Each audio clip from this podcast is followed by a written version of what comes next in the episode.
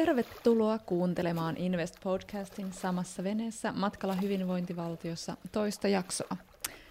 Mä oon Maria Vaalavuo kipparina matkassa ja mukanani keskustelemassa ovat Jussi Tervola ja Jiri Sironen. Tällä kertaa aiheenamme on köyhyys. Tervetuloa matkalle. Tervetuloa studioon tutkija Jussi Tervola. Kiitos. Ja tervetuloa ministerin erityisavustaja Jiri Sironen. Kiitos. Kiitos. Äh, Jussi, sä oot tutkimuspäällikkö Terveyden ja hyvinvoinnin laitoksella. Äh, miten sä oot päätynyt tutkijaksi? No tuota, monen mutkan kautta niin kuin yleensä ehkä päädytään, mutta on mulla sille ihan lapsesta saakka ollut halu tämmöiseen tutkimusorientoituneeseen tota, työhön. Esimerkiksi mun unelma-ammattihan oli tutkimusmatkailija, joka sitten, kun kaikki paikat oikeasti on jo löydetty pitkälti maailmassa, niin ehkä tämä tutkija on sitten luonteva jatko siihen. Mutta mähän on taustallani tilastotieteilijä, ja tota, ehkä sitten sitä kautta mä osittain niin pyrinkin yhteiskuntatieteelliseen maailmaan vähän tarkemmin, että substanssia, mutta, tota, mutta sitten tiettyjen työsattumusten kautta päädyin tähän sosiaaliturvamaailmaan ehkä enemmänkin. Tosi, aika paljon siinä on sattumaa kuitenkin kyse. Joo. Jiri, sä, taat, sä taas toimit nykyisin sosiaali- ja terveysministeri Aino-Kaisa Pekosen erityisavustajana. Miten sä oot tämmöiseen tehtävään päätynyt? No, mulla on monenlaistakin taustaa muun muassa kansalaisaktivismissa, mutta viimeiset kymmenisen vuotta mä oon toiminut sosiaali- ja terveysalan järjestössä. Ää, ja sitten ollut myös suurin piirtein saman verran aikaa enemmän tai vähemmän aktiivinen Vasemmistoliiton toiminnassa, muun muassa Vasemmistoliiton sosiaali- ja terveyspoliittisessa asiantuntijatyöryhmässä on ollut mukana ja varmaan tätä kautta sitten tulin pyydetyksi tähän tehtävään mukaan. Mikä tässä sun työssä tällä hetkellä on kaikkein kiinnostavinta? No, on, on varmaan klisee kutsua työpaikkaa näköalapaikaksi, mutta kyllähän tämä niin kuin, va, valtakunnan ää, poli, politiikkaan niin kuin osallistuminen hallitustasolla on niin kuin itsessään jo niin kuin äärimmäisen kiinnostavaa. Ja kyllähän, jos ajattelee ihan heti hallituskauden alussa, Suomi toimi, toimi myös EU-puheenjohtajana, niin myö, myös se oli, oli kyllä erittäin kiinnostavaa. Mutta täytyy sanoa yleisesti, että eipähän tuolla sosiaali- ja terveysministeriössä näin globaalin pandemia-aikaa työskennellessä ole, ole tota, ää, tylsää ollut noin muutenkaan. Aivan, ihan varmasti on näin. Hienoa, että meillä on vähän niin kuin tuolta politiikan maailmasta henkilö, henkilö täällä studiossa, koska Invest-hankkeessahan tämmöinen sosiaalinen tai yhteiskunnallinen vaikuttavuus on erittäin tärkeässä osassa ja tietenkin sitten Jussi tässä yrittää tehdä samalla vaikuttamistyötä eikö niin? Aina, aina. Hei Jussi, sä oot, tota, meidän tämän podcastin teema tällä kertaa on köyhyys. Te olette kumpikin alan eksperttejä eri, eri näkökulmista.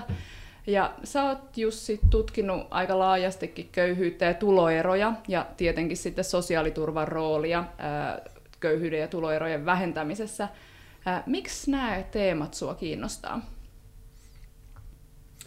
No tota, tämähän tuli sitä kautta, että mä entisessä työpaikassani Kelassa niin rupesin erikoistumaan tämmöiseen mikrosimulointityöhön. Siihen oli kova tarve silloin, ja tota, mikrosimulointihan on ennen kaikkea tämmöisiä niin, niin kuin tuloeroihin ja köyhyyteen liittyvää vaikutusarviointia. Eli sanoisin, että osittain se tuli sen menetelmän kautta. Että mulla ei ole suoranaisesti ollut semmoista niin kuin itseohjautuvuutta ehkä köyhyysaiheisiin kuitenkaan. Niin kuin monilla köyhyystutkijoilla on kuitenkin semmoinen tota, ehkä semmoinen mikä kutsumus siihen, niin mulle ei ehkä kuitenkaan sellaista ole, vaan mulla on ehkä ollut sitten kuitenkin yleisemmin tämmöiset yhteiskunnalliset aiheet sekä sitten menetelmät ollut niin kuin meidän tota, kaikille kuulijoille ei ole välttämättä ihan selvää, että mitä mikrosimulointi tarkoittaa. Voitko lyhyesti selittää, mistä on kyse?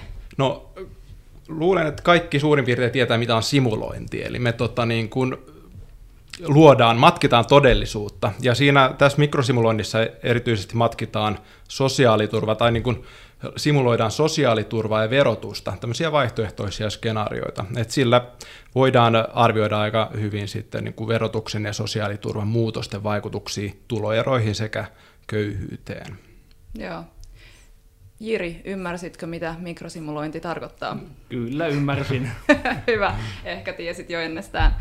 Et tota, sunkin uralla köyhy, köyhyydellä on ollut oma niin kun, paikkansa ja sä oot toiminut aiemmin Suomen köyhyyden vastaisen verkoston puheenjohtajana.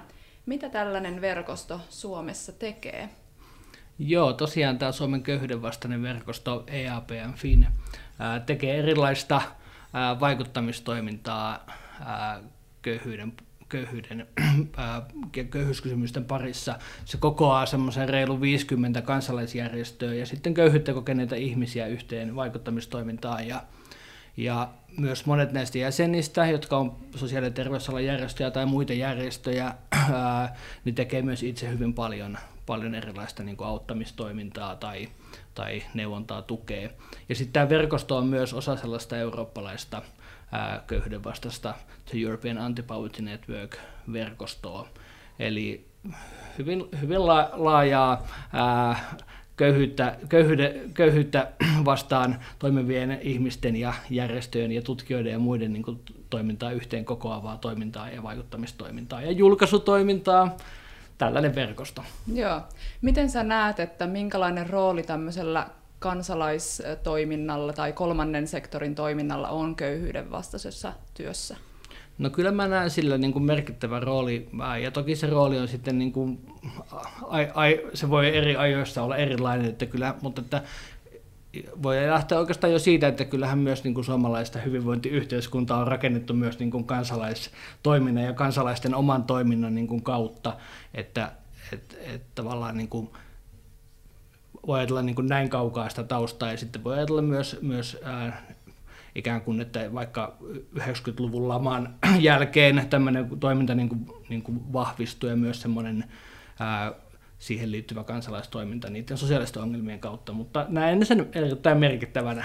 Joo, kiinnostavaa. Meillä ehkä, tota, tai Jussi voi kommentoida, mä, mäkin olen jossain määrin köyhyystutkija ja ei ehkä aina hirveän vahvasti tarkastella niin kuin tuota kolmannen sektorin toimintaa tässä, tässä työssä.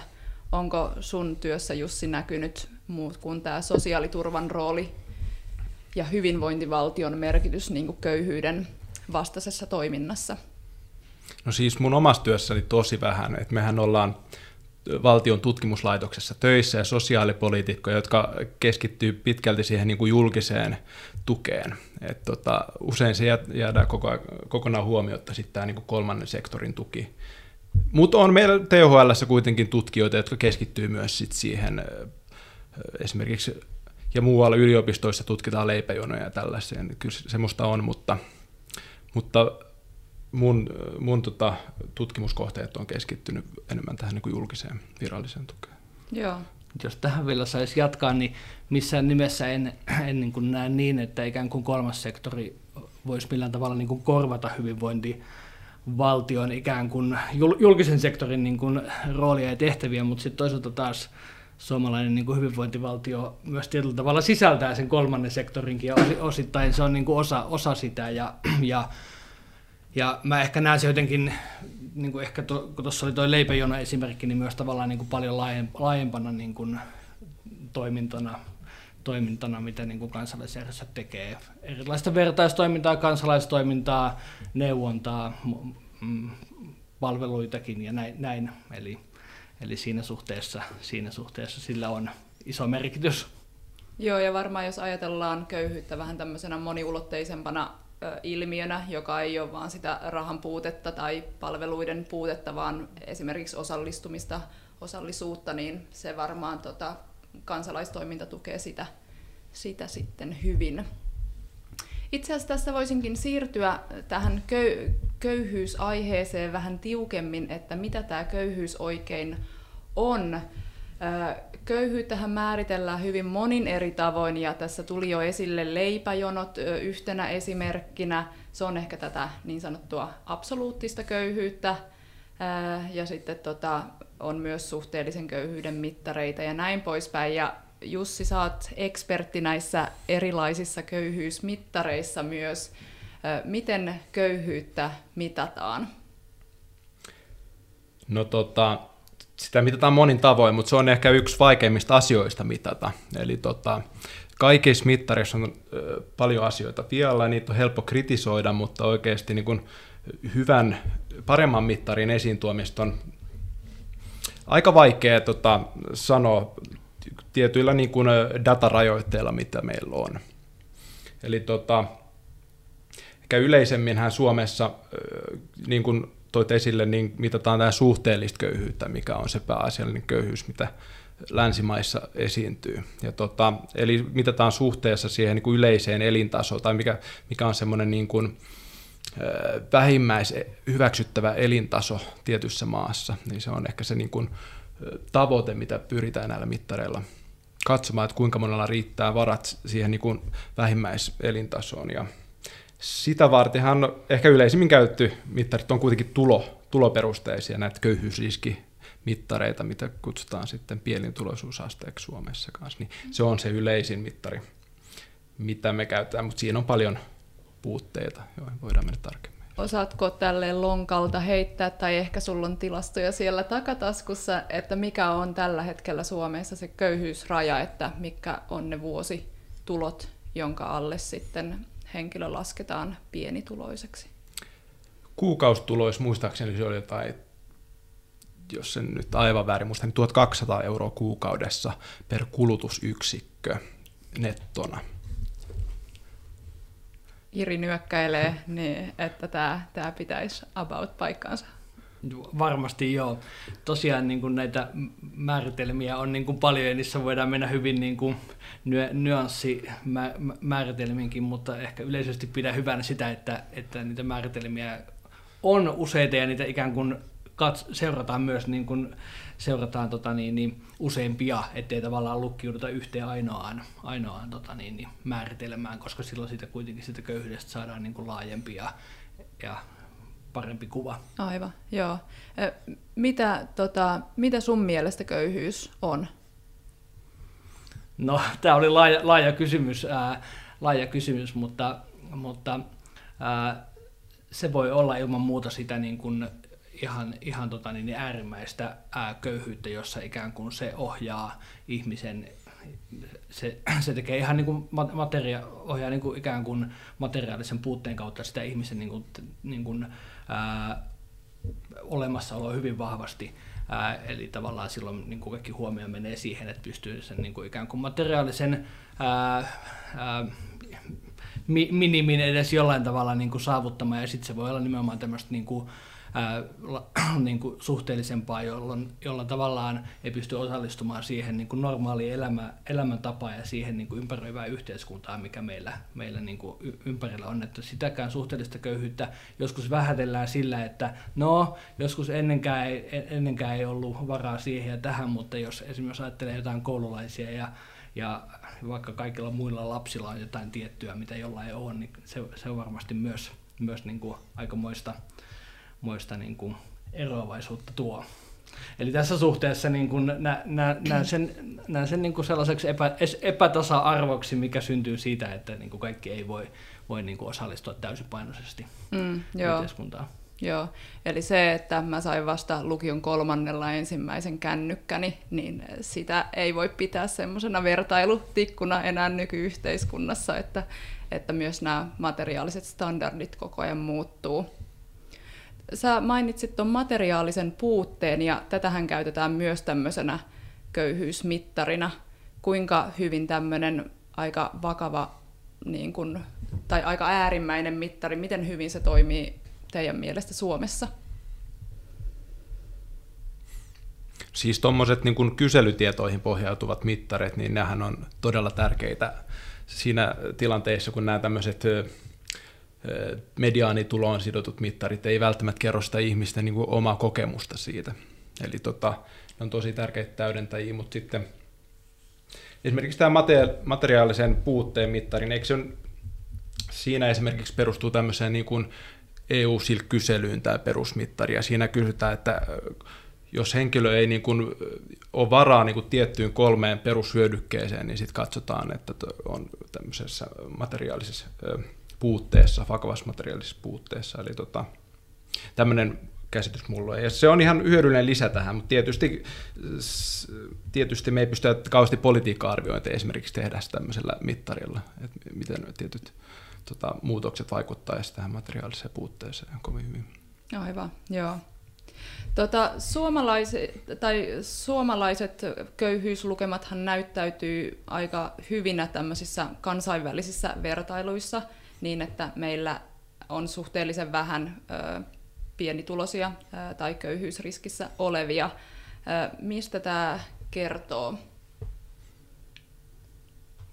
No, se kertoo tietysti siitä, että niin kuin me ollaan maailman niin kuin, vauraimpien ja niin kuin, parhaiten menestyvien hyvinvointivaltioiden niin kuin, joukossa. Ja ehkä se niin kuin Suomessa se pitäisi se vertailukohde kuitenkin ehkä olla niin kuin muut pohjoismaiset hyvinvointivaltiot, eikä se niin kuin koko KV-vertailu. Ää, mutta toki meilläkin on, on, on sitten vielä, vielä niin kuin, niin, niin, myös meillä, meillä niin kuin ongelmia. Joo. Mites tota, mitä Jussi sanoo tähän?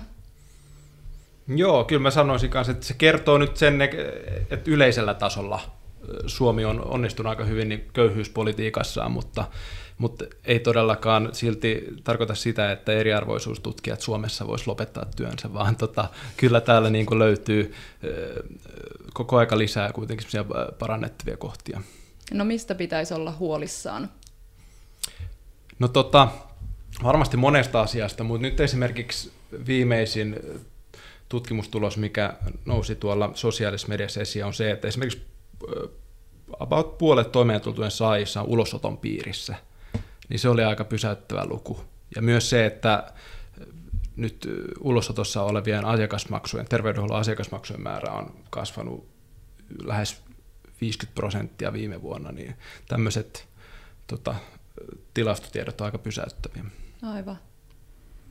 Samaa mieltä ja ehkä sitten muutamia muita, jos esimerkkejä sanoisin, niin pitkäaikaistyöttömyys, joka jäi niin kuin 90-luvulla ää, korkealle tasolle, paljon korkeammalle tasolle myös kuin mitä niin, niin muissa niin kuin Pohjoismaissa, ja mikä nyt taas niin kuin koronankin aikana on, on sitten niin kuin kasvanut. Se olisi ehkä yksi sellainen, noin ylivelkaantumisasiat, ää, ää, on sellainen, sellainen kanssa ilman muuta. Joo nämä usein nivoutuu niin kuin monen, monet huono-osaisuuden elementit yhteen, että köyhyys ei tosiaan ole vain sitä taloudellista vähäosaisuutta välttämättä, vaan sit siihen liittyy nämä muut, muut tekijät, pidempiaikainen mm. taloudellinen ahdinko tai, tai terveysongelmat ja näin poispäin. Joo, jos ajattelee nyt vaikka pitkäaikaissairaita, joilla sitten, niin kuin, sitten tulee myös se, että ei sitten ole vaikka työtä, sitten on nämä mm. niin kuin, asiakasmaksu, muut mm. asiat, ja sosiaali- ja terveyspalveluiden saatavuus ja hinta ja muu, niin tässä olisi myös yksi ikään kuin sellainen vyyhti, joka helposti, helposti tota niin, niin, aiheuttaa sitten niin erilaista huonoisaisuutta. Nyt kun puhuttiin näistä sosiaali- ja terveydenhuollon asiakasmaksuista, niin itse asiassa Viime jaksossa Pasi Moisio toi esille Jussin vaikuttavan tutkimuksen näiden suhteen. Sähän tutkit, että mitä ne lainsäädäntömuutokset, asiakasmaksumuutokset, mitä vaikutuksia niillä olisi köyhyyteen. Mitä, mitä tota, tuloksia tästä löytyi ja miten sä pystyit vaikuttamaan kenties politiikkaprosessiin?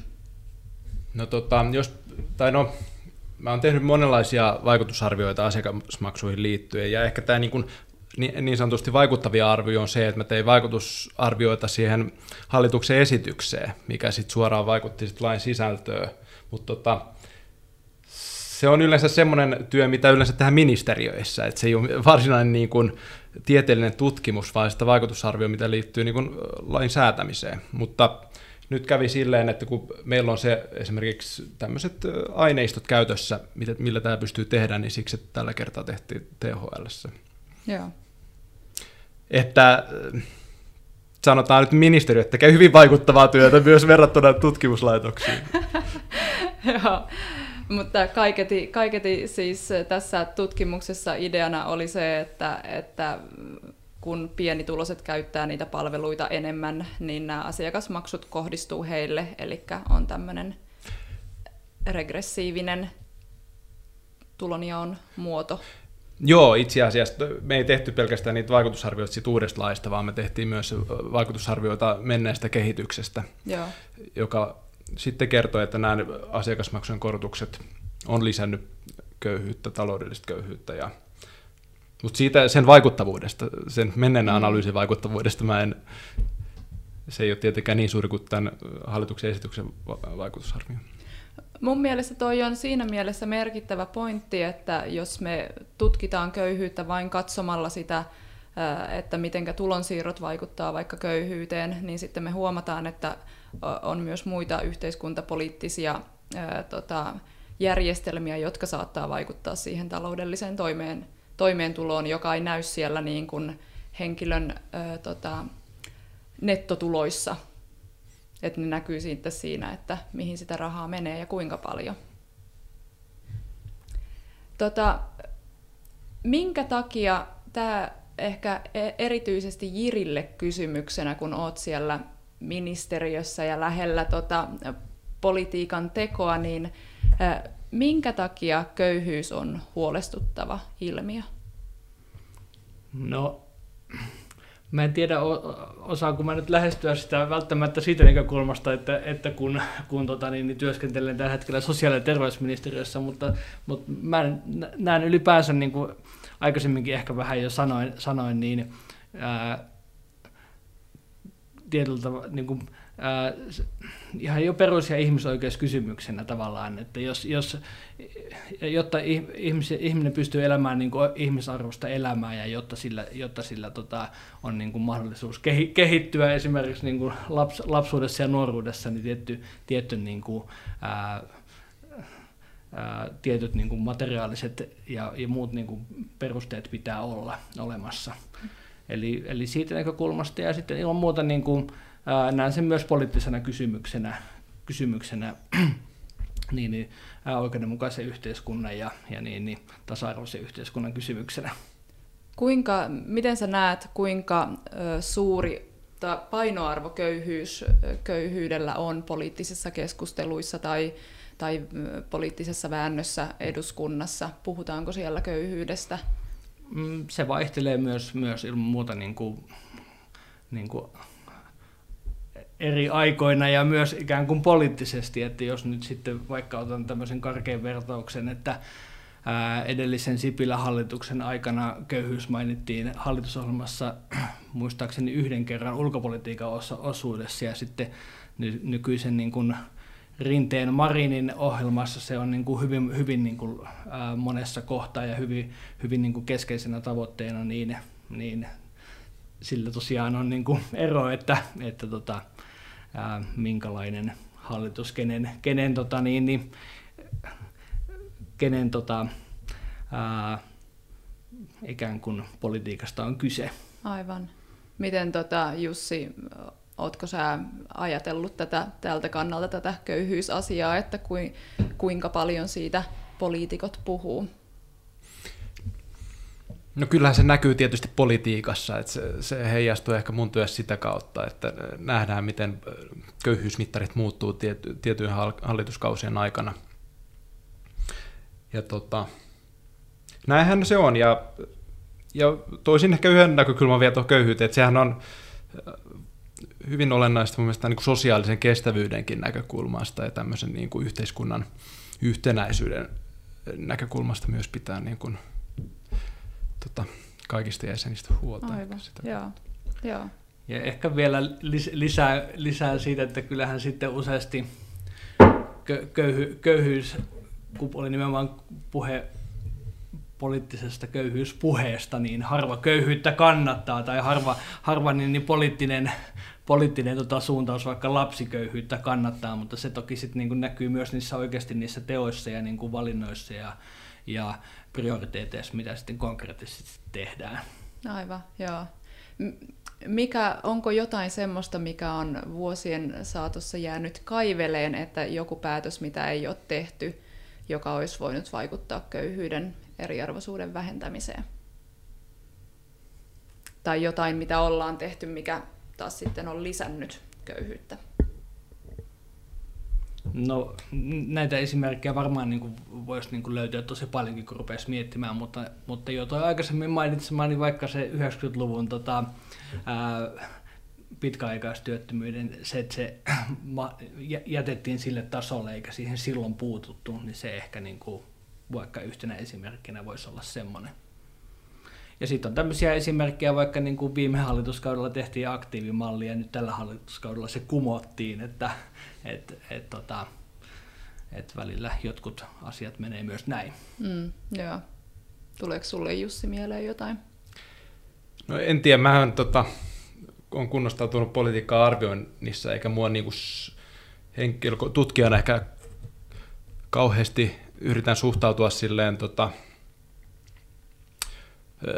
neutraalisti politiikkaan kuitenkin ja totean ne faktat siinä, että sit, tota, ei nyt suoranaisesti tuu mieleen semmoista politiikkaa. Okei. Okay.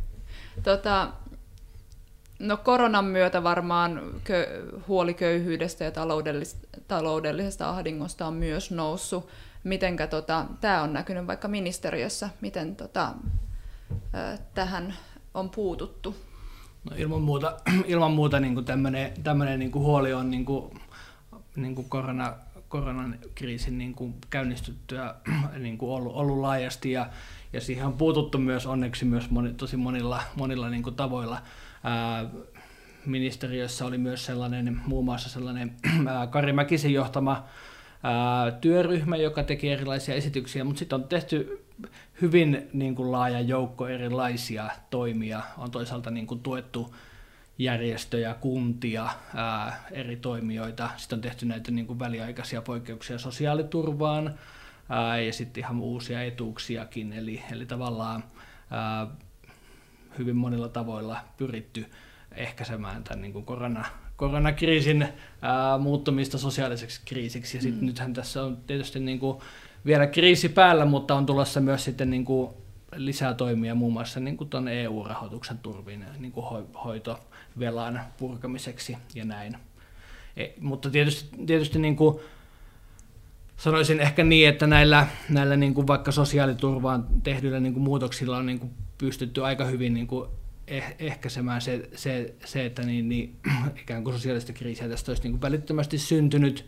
Ää, ja siinä suhteessa niin kuin suomalainen hyvinvointivaltio on niin kuin oman kyllä niin kuin, ää, joustavuudessa ja kyvykkyytessä osoittanut, mutta paljonhan tässä on myös niin kuin sellaista, sellaisia ilmiöitä, mistä emme vielä tiedetä. Tilastotkin tulee jäljessä, mutta myös sit erityisesti tämmöisen niin kuin palveluvelan ja muun niin kuin kautta niin, mm. niin, niin, tarkkaa kuvaa siitä, mitä tapahtuu, ei varmasti vielä ole. Aivan. Joo, kyllä se näkyy hyvin näissä olemassa olevissa tutkimuksissa, miten tämä suomalainen hyvinvointivaltio on pystynyt kuitenkin tälle joustavasti ottamaan sen vastaan tämmöiset kriisit kuitenkin. Olemassa olevat tota, työttömyysturvaetuudet ja niihin tehdyt laajennukset on kyllä onnistunut tehty. Niin, ainakin itse luin, että esimerkiksi toimeentulotukiasiakkaiden määrä ei ole mitenkään radikaalisti tässä noussut, aika maltillisesti itse asiassa. Eli tarkoittaisi, että systeemin muut osat ovat niin kuin tulleet apuun tässä menetettyjen tulon, tulojen sitten paikkaamisessa. Tota, Jussi, sä toimit myös sosiaaliturvakomiteassa. Öö, komitean Alajaostossa. Alajaostossa. Terminologia on tärkeää näissä komiteoissa ja jaostoissa. Tota, näkyykö köyhyys jotenkin siellä? Onko köyhyyden vähentäminen yksi sosiaaliturvauudistuksen tavoite? No itse asiassa mun mielestä juuri tuota tavoitetta, en muista, että siellä lukisi, mutta siellä on muun muassa pitkäaikaisen toimeentulotuen käyttöä esimerkiksi tulisi vähentää tai sen keinoja siihen tulisi kiinnittää huomiota. Että tämmöisiä niin kuin siihen liittyviä teemoja on kyllä sosiaaliturvauudistuksen tavoitteena. Minkälaista tutkimustietoa sä aiot tai oot ehkä kenties tuottanut tähän, tähän teemaan liittyen? No meillä alkoi THL tämmöinen tota, hanke, että me yritetään vähän niin kuin laajemmin katsoa muiden maiden järjestelmiä, että miksi esimerkiksi muissa Pohjoismaissa on vähemmän toimeentulotuen saajia kuin Suomessa. Ja yritettiin simulointimenetelmällä katsoa sitä. Se on nyt yksi, yksi tämmöinen tutkimus, mitä viime aikoina ollaan tehty siihen liittyen. Onko teillä jo tuloksia tästä? No meillä on Ruotsi-Suomi-vertailusta alustavia tuloksia. Ruotsissahan on about puolet siitä toimeentulotuen saajamäärästä, mitä Suomessa niin kuin suhteessa väestöön, eli selkeästi vähemmän. Ja, ja osittainhan se jo, näyttää johtuvan siitä, että Ruotsin se vähimmäisturva on kitsaampi. Siellä tota, toimeentulotuen perusosan ostovoimat on pienempiä, jolloin sitten toimeentulotuen oikeutettujen määräkin on pienempi. Ja osittain se sitten taas johtuu sitten tämmöisestä, mikä näyttäytyy meidän tutkimuksessa niin toimeentulotuen alikäyttönä, eli alikäyttö Eli se, että jos, ei ole, jos on oikeutettu toimeentulotukea, mutta ei ole saanut kuitenkaan sitä, niin se on selkeästi suurempaa Ruotsissa kuin Suomessa. Eli tota, tämmöiset seikat siellä nousee esiin. Puhut Suomi-Ruotsi-vertailusta, mikä tietenkin on aina mielenkiintoista, ja Jiri, säkin toit esiin sen, että Suomea kannattaisi vertailla muihin Pohjoismaihin, jossa järjestelmä on vähän niin kuin samankaltaisempi ja elintaso samanlainen, niin Ruotsissa on ymmärrykseni mukaan köyhyysaste kasvanut viime vuosina huomattavasti enemmän ainakin kuin Suomessa, jos en tiedä onko Suomessa kasvanutkaan. Mutta mikä selittää sen, että Ruotsissa on menty niin kuin Ruotsi, joka on yleensä meidän esimerkki hyvinvointivaltiosta ja kansankodista, niin miten siellä on päässyt käymään näin? Joo, pitää paikkaansa. Se on aika uskomaton se trendi, koska ennen talouskriisiä Suomen ja Ruotsin pienituloisuusaste oli about samalla tasolla, mutta nyt ne on e, tota, mennyt ihan eri suuntiin. Ruotsissa kasvanut ja Suomessa pääasiassa pienentynyt. Ja nyt se ero on aika valtava itse asiassa Suomen ja Ruotsin tota, pienituloisuusasteen välillä. Se, mistä tämä johtuu, on tietysti tosi vaikea kysymys, mistä Ruotsin kasvava tota, pienituloisuusaste johtuu. Mä luulen, että kuinka paljon se on politiikasta kiinni ja kuinka paljon esimerkiksi talouskasvusta, koska, koska myös talouskasvukin oikeasti lisää pienituloisuusastetta sen mediaanitulon kautta. Niin mä luulen, että kummallakin on roolinsa. Että Ruotsissa on tehty leikkauksia esimerkiksi työttömyysturvaa viime vuonna, samoin kuin sitten taloudellinen tota, tilanne on parantunut. Joo. Jiri, sä taas mainitsit, että nykyisessä hallitusohjelmassa köyhyys, eriarvoisuus mainitaan, mainitaan useasti. Mitenkä se siellä siis tulee esille? Mitä siellä luvataan? No, tota, no siellä ensinnäkin niin kuin todetaan, että, että niin kuin köyhyys- ja syrjäytymisriski koskettaa ihmisiä, sanotaan jopa, että entistä laajemmin ja että hallitus puuttuu tähän määrätietoisesti. Ja sitten siellä erityisesti niin kuin, ää, ikäihmisten ja, ja niin kuin lasten köyhyys, köyhyys myös tota niin, niin mainitaan, ja etuudet ja palvelut kummatkin. Mutta niin semmoiset ihan keskeiset niin kuin toimet, mitkä on jo tehty, niin, niin on, on niin kuin, niin kuin, ää, aktiivimallin ää, leikkureiden purkaminen, pienten eläkkeiden nostaminen, perusturvaparannukset, niin kuin asiakasmaksuuudistus. Sitten on tehty aika paljon myös niin kuin, osaamisen ja koulutuksen puolella niin kuin toimia, kuten vaikka just subjektiivisen päivähoito, oikeuden rajaamisen peruuttaminen ja oppivelvollisuuden laajentaminen ja tämän tyyppisiä, tämän tyyppisiä niin kuin, ehkä pidemmälle vaikuttavia, vaikuttavia toimia. No sitten asunnottomuuden vähentäminen, on vahvasti mukana ylivelkaisuus, ylivelkaantumiseen puuttumiseen ja, ja tota, ehkä nyt sitten työllisyyspolitiikankin panostukset voisi sellaiseen, sellaiseen tota, sellaiseksi mainita, että tietysti tämä niin työllisyyspolitiikka on ollut tosi vahvasti niin hallituksen agendalla ja, ja voidaan ajatella näin, että, että se toisaalta niin kuin hyvä työllisyyskehitys niin kuin auttaisi niin kuin hyvinvointivaltion rahoitusta ja sitten se suoraankin niin kuin vaikuttaisi niin kuin köyhyyden vähentymiseen, mutta kaikki nämä niin kuin reformit pitäisi tehdä niin, ettei niillä käy niin kuin aktiivimallin tai jonkun Saksa Hartz-uudistuksen kanssa, että ne itsessään sitten niin kuin lisää köyhyyttä. Ja tässä suhteessa hallitus on tähän mennessä mielestäni onnistunut ihan kohtalaisesti. Joo. Tota, tosta, toi oli aika kattava lista, mutta itselle tuosta tuli mieleen, kun on jonkin verran tutkinut maahanmuuttajataustasten tota, taloudellista tilannetta ja työllisyyttä, niin siellä on aika tota, dramaattisia köyhyyslukuja, niin onko tämä huomioitu jotenkin kohderyhmänä? No tota, ähm, en voi sanoa, että tietäisin tästä asiasta niin, niin ää, tarpeeksi, mutta tota, sanoisin, että esimerkiksi nämä niin kuin varhaiskasvatuspanostukset, koulutuspanokset, ää, maksuton toinen aste, oppivelvollisuuden laajentaminen, ää, tämän tyyppiset asiat, ja sitten myös niin kuin työvoima ää, tota niin, niin, palveluihin niin kuin satsaaminen, niin toivottavasti tässä suhteessa myös toimisivat ää, oikeaan suuntaan. Joo. Onko sä Jussi jo arvioinut kaikki nämä politiikkatoimenpiteet?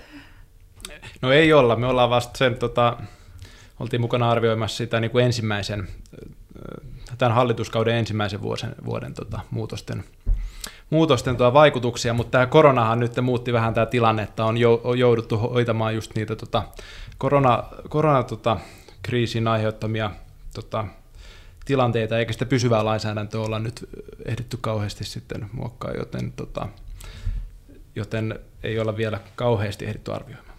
Joo. Tota, Jiri, sun vastuulla on myös nämä EU-asiat sun nykyisessä työssä, eikö näin? Joo.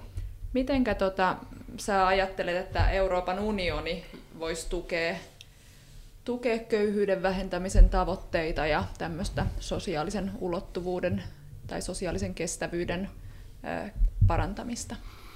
No tosiaan köyhyyskysymykset on niin kuin EU-politiikassa olleet varmaan jossain määrin niin kuin aina mukana, mutta sitten niin kuin erityisesti 2000-luvulla Lissabonin ja, ja tota Eurooppa 2020-strategian kautta ne ehkä tuli vielä niin kuin vahvemmin mukaan, ja EUlla on ollut myös ää, ihan, ihan konkreettisia ikään kuin köyhyyden vähentämistavoitteita ää, Eurooppa 2020-strategiassa. Ja nyt sitten muutama ää, vuosi sitten, tai itse asiassa vi, ää, vi, viitisen vuotta sitten, ää, tällainen Euroopan sosiaalisten oikeuksien pilari, pilari tota niin, niin, sovittiin, josta sitten tänä keväänä Portugalin Portossa oli sellainen uh, uusi sosiaalihuippukokous, jossa sovittiin sitten sen pilarin toimintasuunnitelmasta, ja siinä sitouduttiin uudelleen, uudelleen niin kuin muun muassa köyhyyden vähentämiseen seuraavan kymmenen vuoden aikana.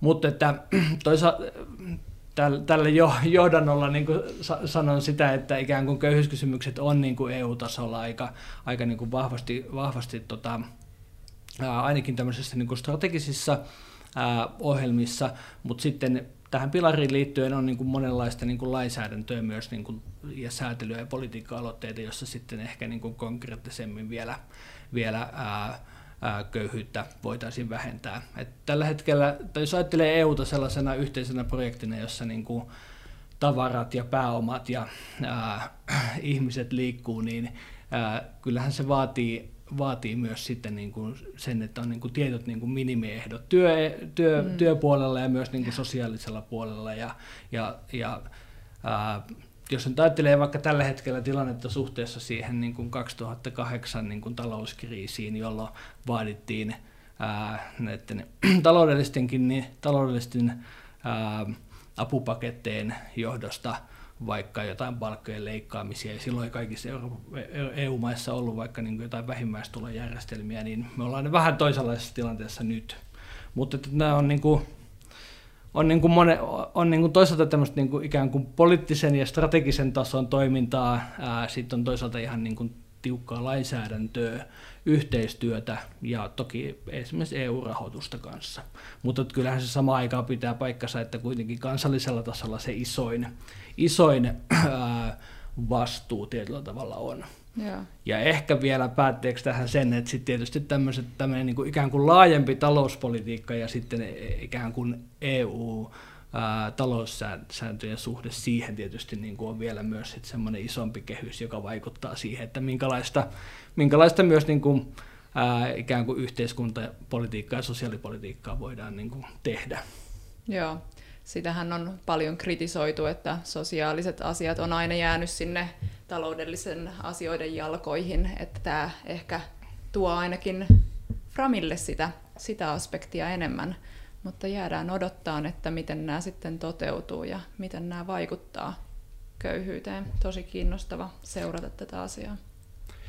voisiko tuohon liittyen kysyä yhtä asiaa just tämän niin kuin mittaamisesta. Eli onko se nyt silleen, että tämä niin kuin köyhyystavoitteet EU-ssa mitataan nyt ennen kaikkea sen niin kuin pienituloisuusasteen kautta? Ja muistaakseni, mulla on tämmöinen käsitys, mutta voin olla väärässäkin, koska sehän sitten ohjaa myös niitä tuota, toimenpiteitä just siihen niin kuin, tulopuoleen, eikä sitten menopuoleen, mitä liittyy vaikka asumismenoihin tai palveluihin tai tota, asiakasmaksuihin.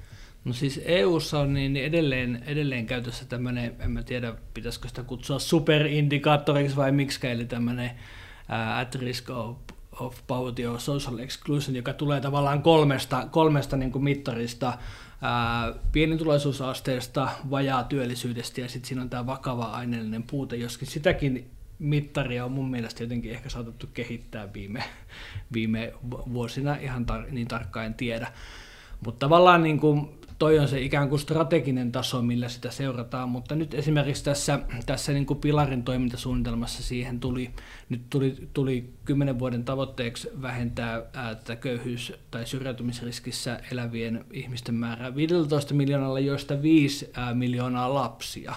Eli sinne tuli tämmöinen tietty niin kuin lapsifokus, mutta sitten jos ajattelee näitä tiettyjä niin kuin myös niin kuin politiikka-aloitteita, niin kyllähän niissä sitten saattaa olla myös toisen tyyppisiä niin kuin fokuksia. Ää, on esimerkiksi asunnottomuuden vähentämistä tai jotain asuntopolitiikkaa yleisemmin. Eli, eli siinä suhteessa niin kuin se ei ole ihan, niin kuin kuitenkaan niin, että se ää, pelkästään, pelkästään tota niin, siihen, siihen tota, ää, vaikka pienituloisuusasteeseen asteeseen, ää, kiinnittyisi. Ja samaten myös, myös niin kuin, ää, kuten, kuten Suomessa, jossa vaikka hallitusohjelmassa on sanottu, että, niin, niin, että pyritään seuraamaan myös, myös niin kuin hyvinvointia erilaisilla uusilla niin kuin mittareilla ja kehittämään tämän tyyppistä niin kuin arviointia, niin semmoista samantyyppistä niin kuin kehitystä tapahtuu, tapahtuu tota, niin, niin EU-tasolla ja, ja liittyen tähän Porton sosiaalihuippukokoukseen, niin siihen työmarkkinaosapuolet toivat semmoisen niin myös ehdotuksen, että pitäisi hyvinvointia mitata myös bruttokansantuotetta laajemmilla ää, laajemmilla ää, mittareilla ja, ja tämmöinen ikään kuin yle, yleisempi keskustelu on niin kuin käynnissä, käynnissä niin kuin laajasti kanssa. Aivan, joo. Tota, tässä onkin jo puhuttu paljon köyhyyden ja hyvinvointivaltion ja politiikan suhteesta, mutta vielä niin kuin kertauksena, niin miten hyvin suomalainen hyvinvointivaltio on köyhyyttä vähentänyt tai ehkäissyt? No yleisesti ottaen hyvin, jos vertaa muihin maihin. Mitään tiettyjä lukua en tästä, tässä tota, pysty antaa ja tarkempaa luonnehdintaa, mutta kyllä mä, erilaiset sosiaaliset riskit on hyvin katettu mun mielestä Suomen hyvinvointivaltiossa, kun verrataan tota, muihin lähinaapureihinkin. Eli Suomi saa kiitettävän arvosanan. Multa saa ehkä yhdeksän kautta kymmenen. Mitä Siiri? No mä oon sama, samaa mieltä kyllä, kyllä niin kuin yleisesti ottaen, että, että suomalainen niin kuin hyvinvointivaltio ehkäisee, ehkäisee tota niin, niin, köyhyyttä kyllä, kyllä niin kuin hyvin, mutta kuten aikaisemminkin sanoin, niin on näitä niin kuin tiettyjä, tiettyjä niin kuin erityispiirteitä, pitkäaikaistyöttömyyttä ja, ja, ja esimerkiksi vaikka näitä pitkiä niin ruokajonoja ja muita, ja ei siinä suhteessa ikään kuin voi tyy, tyydyttäytyä tähän niin kuin tilaan, että ehkä jos numeroarvosanaa pitää antaa, niin mä en nyt ihan vielä kuitenkaan niin, niin kiitettävää anna. Okei. Okay. Hei, tota, tässä puhuttiin vähän koronasta ja siitä, että se, silloin mahdollisesti pitkäaikaisia seurauksia myös köyhyyden tai taloudellisen hyvinvoinnin suhteen, mutta näettekö jotain muita tulevaisuuden haasteita, mitä tällä alalla on? Tai alalla tarkoitan siis köyhyyttä. No, musta tuntuu, että semmoinen yleinen vastaus viime aikoina näihin on ollut siis resurssivaje yleensäkin.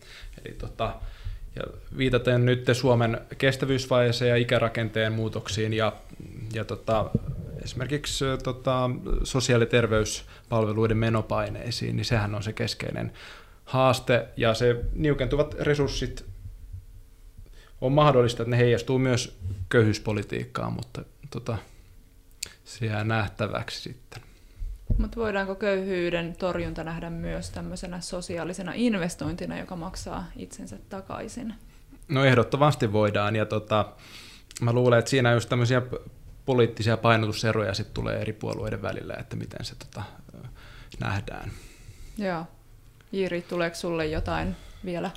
No mä ehkä vielä tota, niin kuin ikään kuin työmurrokseen liittyen, niin ehkä nostaisin vielä eh, ehkä ikään kuin prekaarin työvoiman toime, toimeentuloasiat ää, tuohon lisäksi sitten ehkä, ehkä tota, siihen tähän niin kuin ikään kuin ää, po, po, poliittisiin niin kuin suuntauks, su, suuntauksiin ja, ja, ja tota, ää, liittyen, niin se on ikään kuin iso kysymys, että et, tota, millä tavalla esimerkiksi tämmöisiä, tämmöisiä niin kuin vaikka ikään kuin NS-resurssipula ää, tai resurssihaasteisiin vastata, vastataan. Et nyt meillä on tavallaan niin kuin useampiakin tämmöisiä niin kuin ikään kuin megavirtauksia käynnissä, että toisaalta niin kuin on vaikka joku Yhdysvaltojen niin kuin Bidenin hallinto, joka ainakin suunnittelee ihan niin kuin jätti, jättimäisiä niin kuin, ää, elvytystoimenpiteitä myös niin kuin sosiaaliturvan saralla, mikä on, niin kuin, ei ole ehkä ollut tyypillistä, tyypillistä tota niin, ehkä niin kuin Yhdysvalloille. Ja sitten toisaalta taas on niin kuin, niitä, niitä, niitä tota, 2008 talous- ja eurokriisistä tuttuja niin kuin vyönkiristys ja talouskuri ja, ja, ja näitäkin niin kuin puheita kuitenkin niin kuin mukana. Eli, eli se on kiinnostavaa, että mi, mihin, mihin suuntaan tästä ikään kuin mennään. Joo, tuossa oli jo vähän positiivisia merkkejä ja jotta tota, ei, ei jäätäisi negatiivisiin haasteisiin, niin vielä, vielä tota, kysyisin, että mitä positiivista on luvassa, miltä tulevaisuus näyttää, niin kuin mitä poli- positiivisia merkkejä on jo ehkä näkyvissä?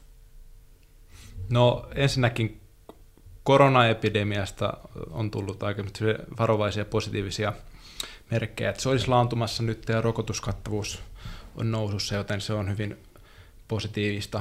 Ja ehkä yleiseltä tasolla köyhyyspolitiikan näkökulmasta myös se on positiivista, että mielestäni kaikki puolueet Suomessa kuitenkin on hyvinvointivaltion kannalla kuitenkin jossain määrin, mutta keinoista ollaan eri mieltä, että miten, miten, tota, miten se säilytetään. Joo, mä nostaisin tota, niin, niin, ää,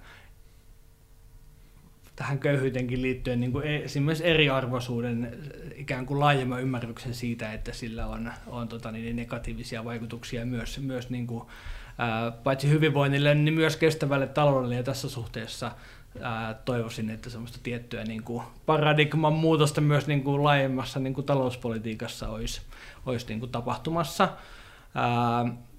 Myös ehkä nämä niin kuin koulutus- ja osaamis niin kuin panostukset on, niin kuin, on, on positiivisia ja jotenkin ehkä myös näistä toivoisi, että ikään kuin niistä löytyisi myös niin kuin poliittisen kentän, kentän tota niin, niin, ää, päästä päähän semmoinen tietty niin kuin, niin kuin yhteisymmärrys, että ne on tärkeitä. Ää, ja ilman muuta toivon, toivon että, että, tota, että, että